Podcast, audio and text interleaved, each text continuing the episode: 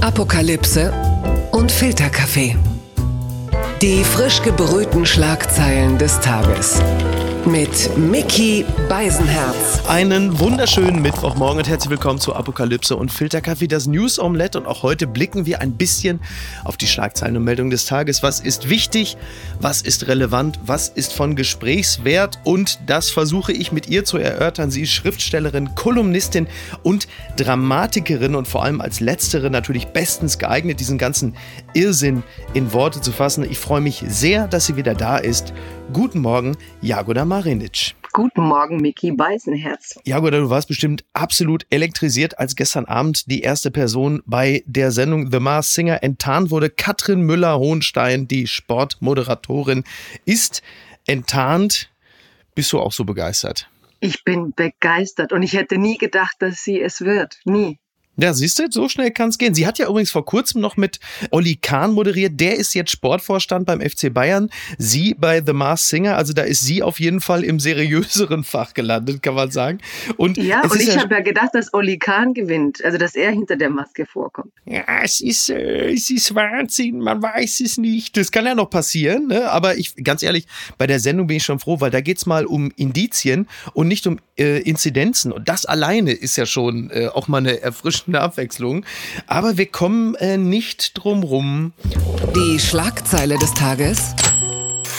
Am 1. März soll es losgehen. Spahn kündigt kostenlose Corona-Schnelltests für alle an. Das schreibt der Tagesspiegel. Wer will, soll sich bald kostenlos auf das Virus testen lassen können, mit Hilfe von Antigen-Schnelltests, was der Gesundheitsminister genau plant. Ja, diese Schnelltests sollen zunächst einmal von geschultem Personal durchgeführt werden. Und da stellt sich wieder einmal die Frage, Jagoda, äh, wo sollen die denn jetzt noch herkommen? Also ich sehe jetzt schon den extra Applaus auf dem Balkon für geschultes Personal.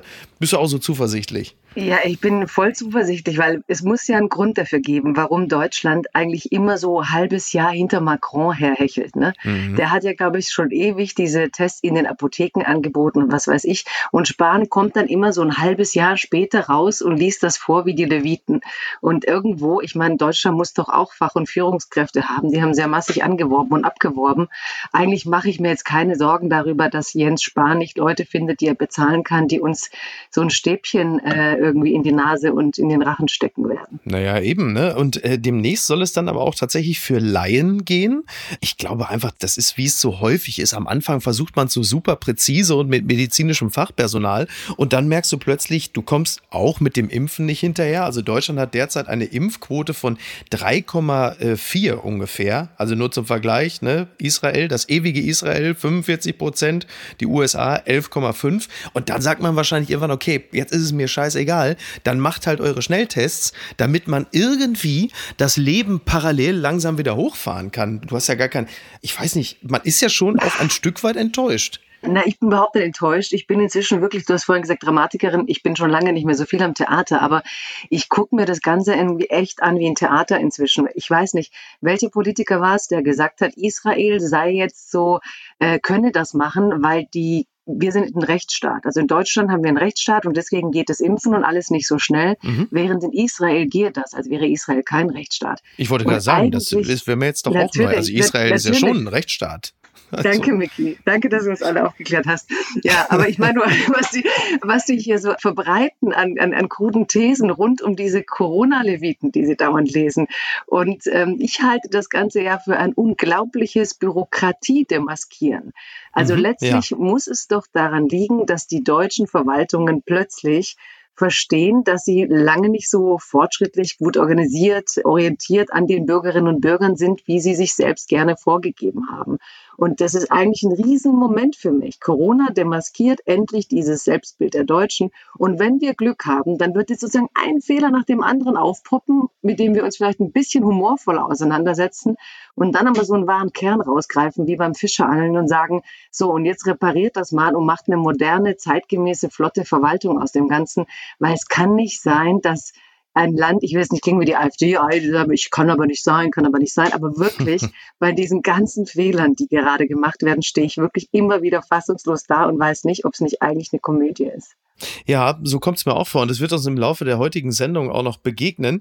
Aber nochmal zurück zu diesen Tests. An sich ist es ja wirklich gut. Also ich kenne es ja vom Fernsehen auch. Also jede Fernsehproduktion derzeit basiert ja auf Schnelltests. Da wird engmaschig getestet, da kommen dann Leute zusammen und wenn der Test negativ ist, kann man zusammen äh, eine Sendung machen. Bedauerlicherweise gab es sogar bei der letzten Instanz vorher Corona-Tests. Wäre meiner doch einfach nur positiv gewesen. Aber gut, das ist ein anderes Thema. Aber zum Beispiel Restaurantbesuche oder selbst Clubbesuche könnten ja theoretisch, genauso wie Flugreisen, relativ einfach auf kleinem Niveau wieder möglich sein, wenn man diese Schnelltests hat. Die sind zwar nicht hundertprozentig zuverlässig, aber äh, selbst Experten sagen ja, Schnelligkeit schlägt Präzision.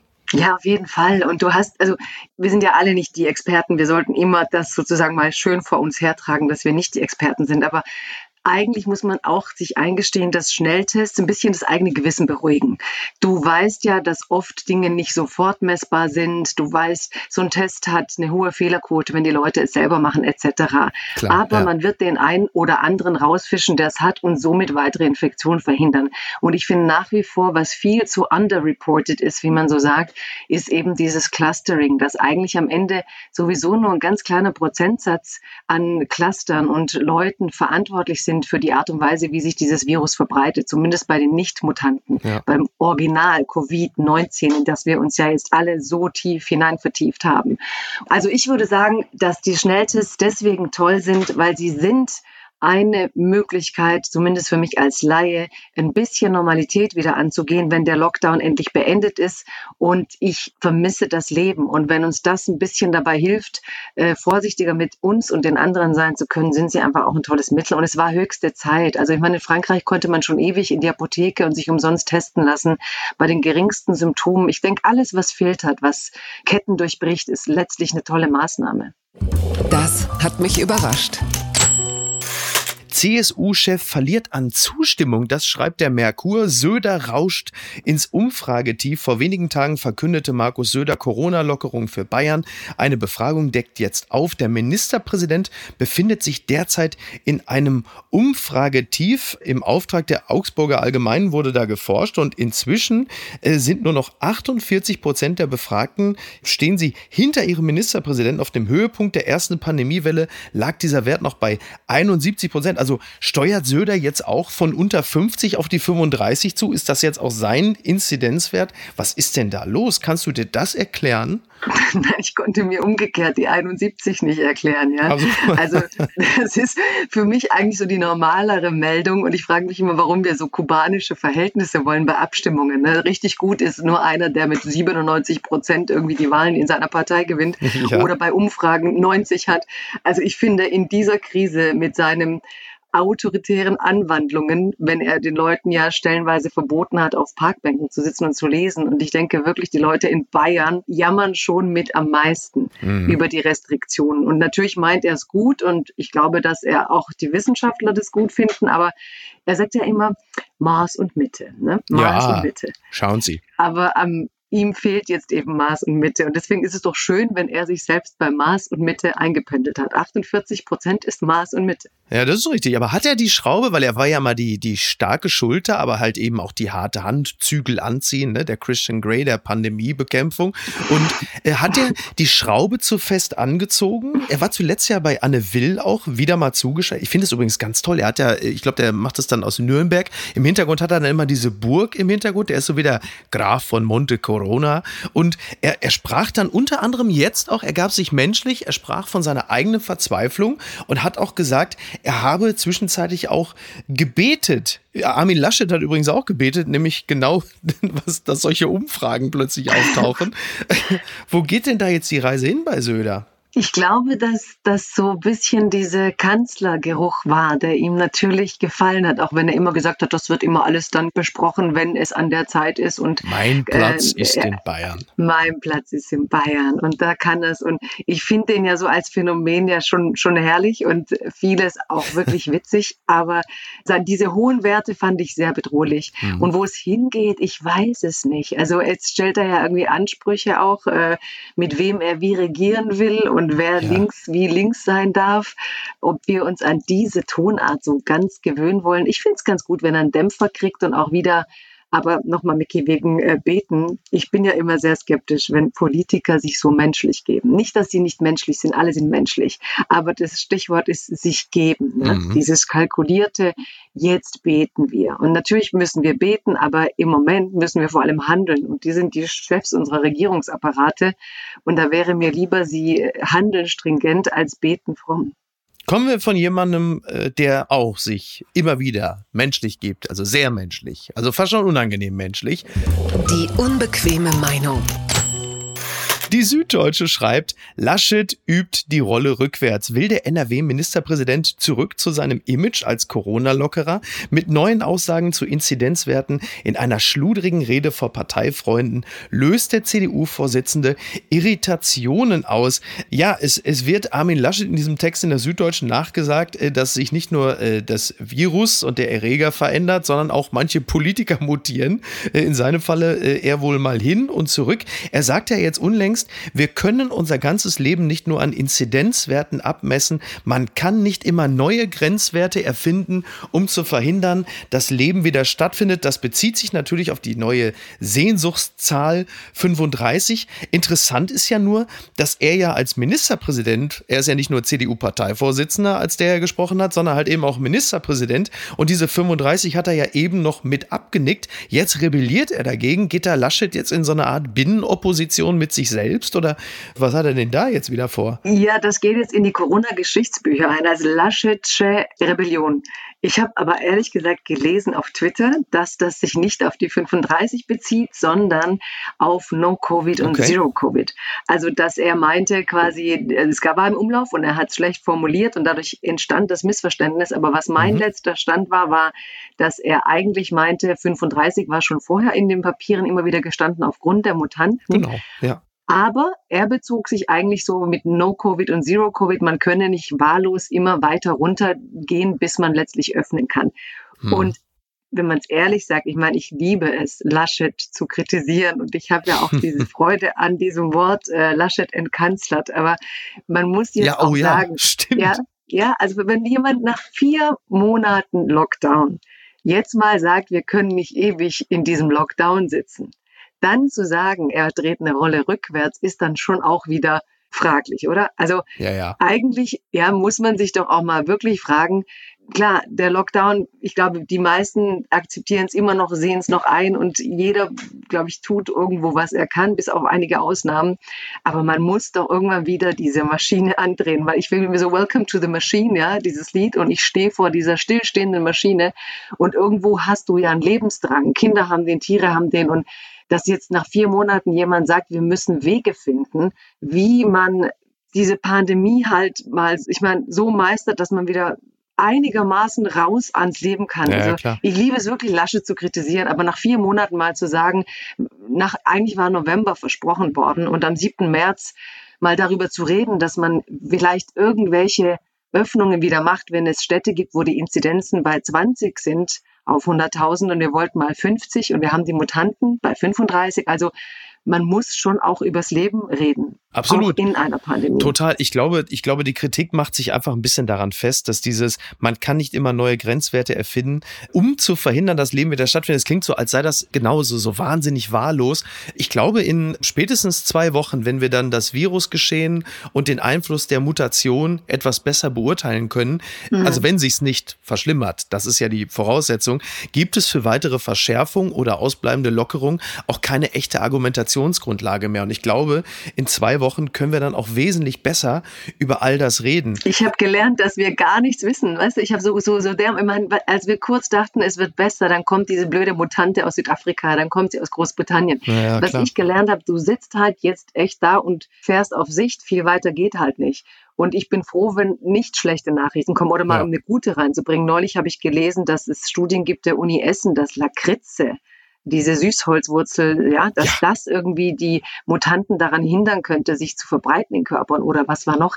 Asthma-Sprays. Ja. Also die haben bemerkt, dass Leute mit Asthma genau. viel weniger sehr stark erkranken durch dieses Covid-19 und es lag wohl an diesem billigen Asthma-Spray. Ja. Und ich träume ja immer noch von dieser kindlichen Lösung, dass es so eine komische Erfindung gibt, die uns zumindest entlastet und dass man ja, also ich kann nicht aufhören, da auch immer so mal kleine Fluchtfantasien zu entwickeln, weil wir wissen überhaupt nicht. In zwei Wochen kann es sein, dass die Mutante sich doch massig verbreitet und wir müssen noch länger hier sitzen.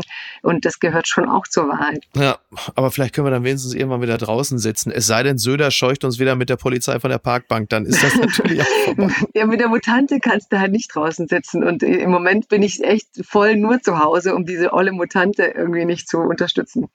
Twitter, 280 Zeichen Wahnsinn. Der AfD-Vorsitzende Jörg Meuthen hat geschrieben, Guten Morgen mit Deutschlandfahne.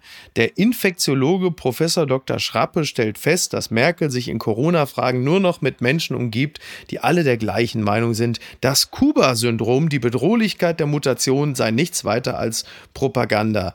Tja, Jagoda, und nu, was sagen wir denn dazu, dass Jörg Meuthen sich da auch so gewinnbringend äh, einbringt in das Ganze? Oh nee, Miki, darf ich so ein bisschen Veto einlegen, so wie ähm, im Fernsehen, wenn man die Freunde anruft. Ja. Ich würde jetzt gerne so eine Mute-Taste machen bei dir, weißt du, wie bei den US-Präsidentschaftswahlen. Mute mal den, der das Mikro hat.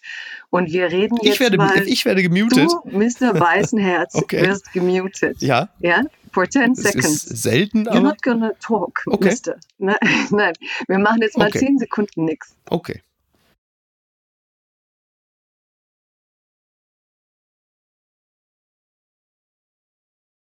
Haben wir's? Du warst zu schnell. Jetzt sind wir soweit. Okay, gut, du willst nicht über die AfD reden. Moment. Ich sage nur, guck mal, wie schön die Stille war. Ja, ja. Und hätten wir jetzt über, über diese ganzen Thesen geredet, hätten wir halt diesen ganzen Mist weiter verbreitet. Deine Zuhörerinnen und Zuhörer würden sich fragen, ob das jetzt sinnvoll war oder Blödsinn war. Ja. Und guck mal, wie schön die Stille war. War doch eigentlich ziemlich schön. Ja. Eigentlich war es ganz gut, ja. Ich komme noch mal rein. Twitter, 280 Zeichen Wahnsinn. Dann hätte ich einen anderen Hashtag anzubieten, und zwar den Hashtag Sterben mit Streeck. Auch das ist Blödsinn, der verbreitet wird. Oder würdest du da widersprechen? Ja, voll. Voll Blödsinn. Also wirklich, das ist im Moment, äh, ich liebe Twitter eigentlich. Also bis Trump bei Twitter war, das war schon so eine Belastungsprobe. Jetzt war Trump weg und ich dachte, Wahnsinn. Und heute habe ich gesagt, Corona hat Twitter kaputt gemacht. Mhm. Weil was gerade abgeht, also dieses Sterben mit Streeck, was, was soll das jetzt? Ich weiß schon, was damit gemeint ist, dass man sozusagen mit seiner Strategie die Menschen in den Tod führt und so. Ja. Aber so einfach ist die Scheiße halt nicht. Und so billig läuft das auch nicht. Und es gibt immer noch Länder, also ich will jetzt nicht die ganz große Debatte aufmachen, aber diese Hashtags, die reduzieren Komplexität auf so eine kleine Sache runter und man Total. hat echt das Gefühl, die Leute wollen so Hashtag-Berühmtheiten werden. Ne? Ja. Je absurder, desto besser und dann haben sie irgendwie in der Twitter-Bio stehen, ich habe den Hashtag so und so erfunden so. und das ist dann ihr Ausbildungsberuf, weißt du?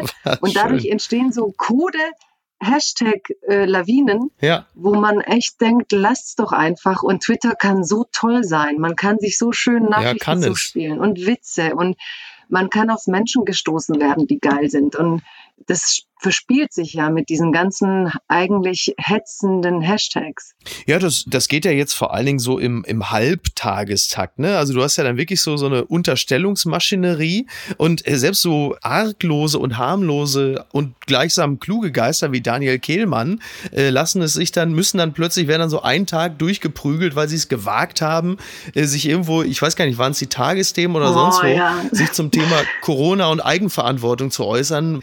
Im Grunde genommen ist er dann schon mit einem Bein in der Querdenkerbewegung, wo man auch sagt, Leute, äh, was hat der arme Mann, was hat der euch denn auch noch getan? Ja, das ist echt so zum Haare raufen, wirklich. Also der, der hat ein Interview gegeben, da kann man die Argumente blöd finden und nicht, aber die Leute sprechen ihm das Recht abzusprechen. Sie äh, Eigenverantwortung, Reizwort, ne? Eigenverantwortung, weil das naja. heißt, alle gehen und bringen sich um. Und dann kam heute auch ein Bericht, gerade in Ländern mit hartem Lockdown spielt die Eigenverantwortung der Menschen trotzdem eine große Rolle, weil du musst dich ja auch in deinen Wohnungen klug verhalten oder die anderen Interaktionen. Du kommst ohne Eigenverantwortung auch mit hartem Lockdown nicht besser durch. Ja. Aber Twitter so simplify, simplify und du hast schon recht, es fängt morgens um acht an. Ne? Da begrüßen sie einen erstmal so harmlos, dann denkt man so, auch schön, ja, schönes Wetter, schöner Weg. Ja. Und dann um zehn suchen sie den ersten Aufhänger. Wer hat jetzt was Falsches gesagt? Ja, Und du kannst ja immer einen Nebensatz finden, den irgendjemand verbockt. Ja, ja, klar. Und dann ab zwölf, um zwei, ich habe so kleine Redaktionssitzungen von Hass werden da so gespiegelt. Ja, das ist halt die Hermeneutik des Misstrauens, ne? Und das Oh. ist so, ja, ja. Und das, Ja, das ja. ist, äh, ich weiß nicht, wie lange das noch so läuft, aber es ist auf jeden Fall, also die klassische Kommunikation und der Diskurs in dem Sinne äh, wird ja jetzt nicht unbedingt gepflegt. Was schade ist, was schade ist, weil Ja. für mich Twitter immer noch das Nummer eins Informationsmedium ist und ich ja unter anderem dort ja auch Menschen wie dich kennengelernt habe. Also der Wert Ja, und von ich Twitter Menschen wie alleine. dich, wo hätte ich dich sonst So. kennenlernen können? Ja, das Ja, nee, nein, aber Ja. arabische, Ara ich meine nur der arabische Frühling. Ne? Also was Twitter damals gemacht hat, war halt revolutionär. ja. Diese Idee, Twitter könnte aus den krassesten Krisenregionen die große Demokratisierung mit sich bringen. Und manchmal hat das ja auch noch. Aber inzwischen ist es halt echt ein, ein Schreihaufen. Ja. Es gibt sie noch. Die gute Nachricht. Und das ist doch schon mal schön. Die Tagesschau meldet Bilanz für 2020. Deutsche so spendabel wie selten. Die Deutschen haben 2020 so viel gespendet wie selten zuvor, trotz Corona-Krise. Nach Angaben des Marktforschungsinstituts GfK kamen 5,4 Milliarden Euro zusammen. Besonders großzügig waren die Menschen während der Lockdowns. Äh, 5,4 Milliarden oder wie Jeff Bezos sagt, Weihnachtsgeld. Aber das ist ja, das ist ja fantastisch. Also, äh, woran liegt das? Sind wir Deutschen so ein grundgutes Volk oder sind wir auch, auch im Geben so hysterisch wie im später vielleicht Aufregen, wenn man für das viele Gegebene nichts bekommt? Jetzt sag du's doch mal. Sag du mal. Was denkst du denn? Ne, ich weiß es nicht. Ich, ich halte uns schon für ein wenig hysterisch. Das haben wir ja damals in der, also weil 2015 zum Beispiel, äh, zu Zeiten der Flüchtlingskrise, ich zitiere hier, haben die Deutschen auch wahnsinnig viel gegeben und wir wissen auch, wie sich das dann entwickelt hat. Nachdem die Teddybären geworfen wurden, gab es ja dann äh, in Anführungsstrichen die zweite Welle und die war dann, da ging die Sinuskurve nach unten. Also ich habe schon manchmal das Gefühl, dass wir am Anfang sehr gut sein wollen und wenn das dann aber sich nicht sofort auszahlt, dass wir dann ungleich härter und wütender reagieren, wenn sich das dann nicht direkt positiv bemerkbar macht. Und das habe ich manchmal im Zusammenhang mit dem, vor allem in dem ersten Lockdown, wir erinnern uns auch an das Klatschen auf dem Balkon, das Gefühl, dass wir sehr schnell enttäuscht sind, wenn der Benefit sich nicht gleich Ja, sau Aber ähm, wie sagt man so schön? Correct me if Ja, I'm nein, nein, wrong. keine Ahnung. Ich habe da so Engel und Teufel. Es kommt darauf an, welcher Stimmung ich gerade bin. Wenn der Teufel flüstert, kann ich alles, was du redest, nachvollziehen und finde auch die Deutschen dann kann sagen, ja, genau alles das, was du jetzt gesagt hast. Und auf der anderen Seite bin ich schon dann auch so wahnsinnig kitschig und finde es richtig schön, dass äh, in Ja. so einer Krise die Leute da zu Hause sitzen und sagen, ähm, ja, komm, weißt du, so, man sagt ja immer, Leiden ist nicht relativ. Ich kann leiden, woran ich leide, auch wenn ich im Wohlstandsland lebe. Aber Leid ist halt schon relativ, ja. Natürlich ist Leiden re nicht Klar. relativ, aber Leid schon. Und dass man dann weiß, okay, egal wie schlecht es mir geht, irgendwo geht es Leuten schlechter und denen gebe ich jetzt was. Und das war auch so bei dem ersten Lockdown so schön, als dann auf Twitter diese Lesungen waren und Leute aufgerufen Ja. haben und dann kommt mit einer Lesung 10, 15.000 Euro Spenden zusammen und man, man widmet es guten Zwecken. Und natürlich, man hebt die Welt nicht aus den Angeln, aber ich habe es schon geliebt, wie dann alle eingepfercht sitzen in ihren Wohnungen und sich bequem machen und dann irgendwie dieses Bedürfnis in sich finden, anderen was Gutes zu tun. Also ein bisschen kommt da doch der Kitschfaktor in mir hoch. Doch, nee, das, ich finde ich, ich finde es schon gut. Ja, du, also nicht, dass wir uns missverstehen. Ich finde es natürlich na auch klar. fantastisch. Also, ja, aber ich ne? würde es den Deutschen jetzt nicht vorhalten. Im Gegenteil, Ja. im Gegenteil. Ich würde sagen, äh, lasst uns doch einen Schritt weitergehen und überlegen, wie man aus diesem humanitären Denken mal was viel strukturelleres machen könnte, um die Welt Ja. wirklich zu bewegen. So würde ich Sehr, das sagen. sehr richtig. Ich möchte unser Publikum eigentlich im Grunde genommen auch nur ein bisschen teasen und kitzeln, nachhaltig gut zu sein. Das würde ich mir wünschen. Papala Paparazzi. Wundervolle Nachricht. Lena Meyer-Landrut ist zum ersten Mal Mutter geworden. Das meldet nicht nur der Fokus. Marc Forster und Lena Meyer-Landrut haben ihr erstes Kind bekommen, angeblich.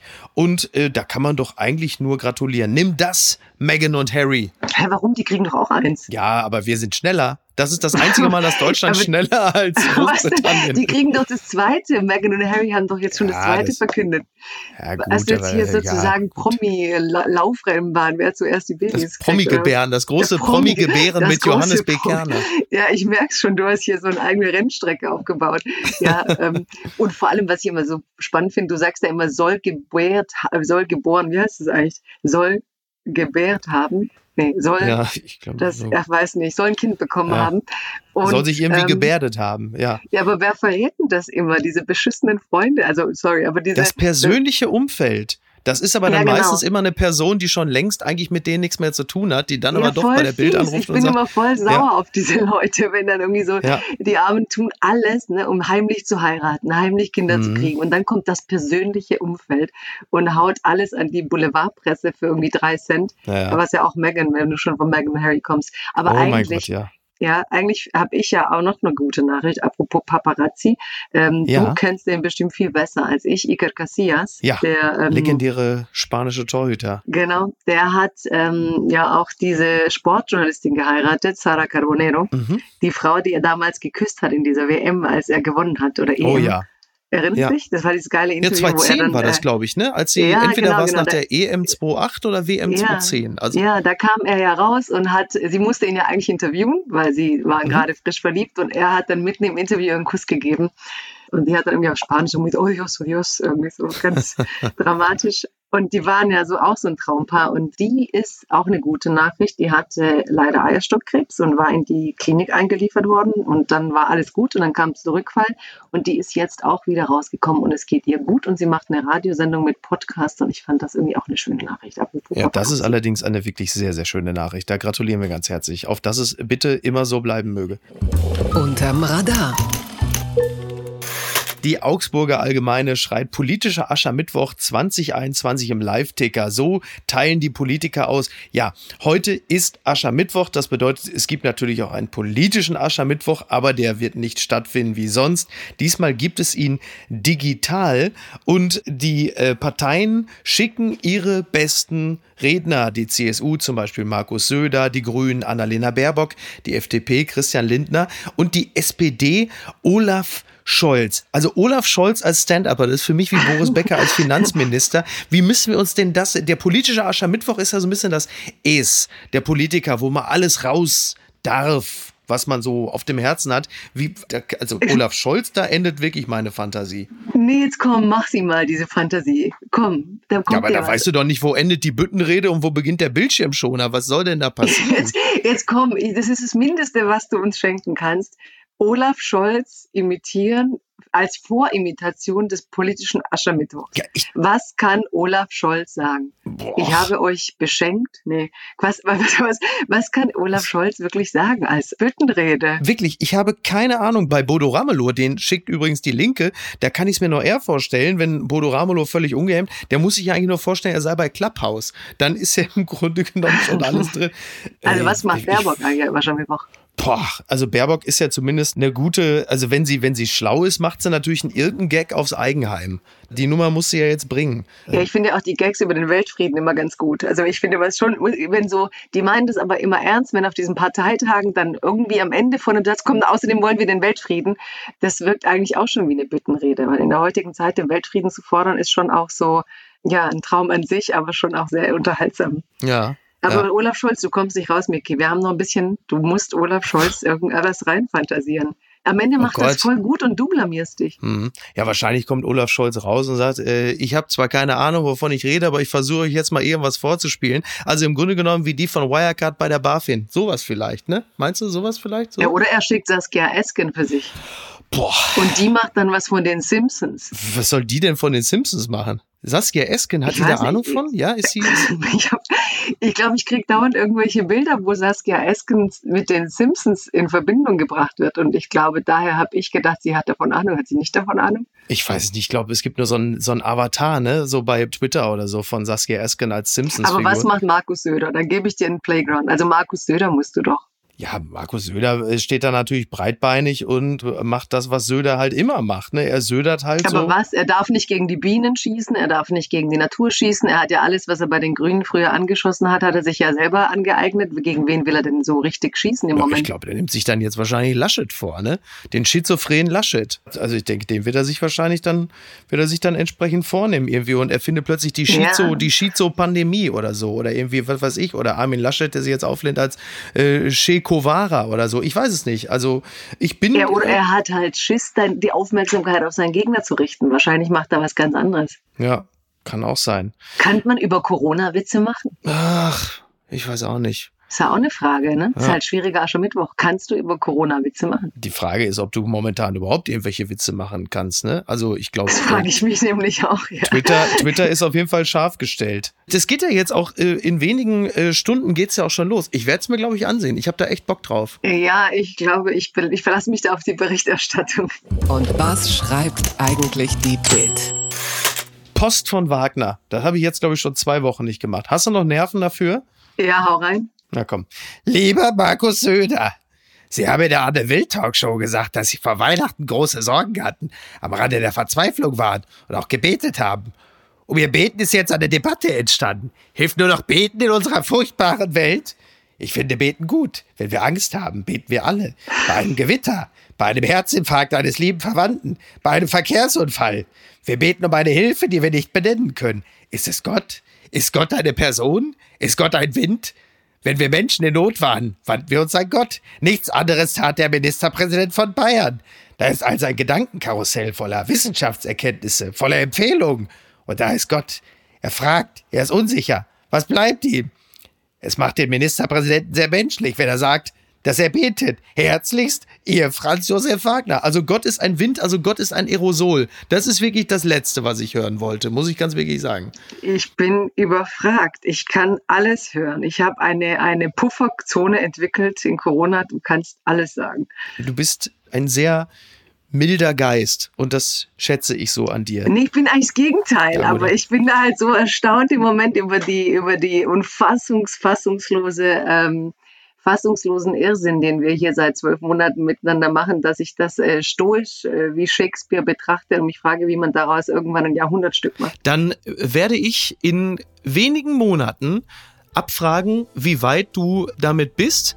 Für den Moment möchte ich mich erstmal ganz herzlich bei dir bedanken. Es ist schon wieder vorbei. Ich weiß, Ja, ich weiß, ich weiß. Ich bedanke mich bei dir. Ich bin gern bei dir zu Gast. Ja, ich, wir, wir haben dich Man auch sehr gerne zu Gast. Über Gott und die Welt Im wahrsten Sinne des Wortes. und Aerosole. Und lass uns das fortführen. Vielen Dank und einen schönen Tag. Bis denn. Ciao. Bis dann wünsche ich dir auch. Ciao. Apokalypse und Filtercafé ist eine Studio Bummens Produktion mit freundlicher Unterstützung der Florida Entertainment. Redaktion Niki Hassania. Produktion Laura Pohl.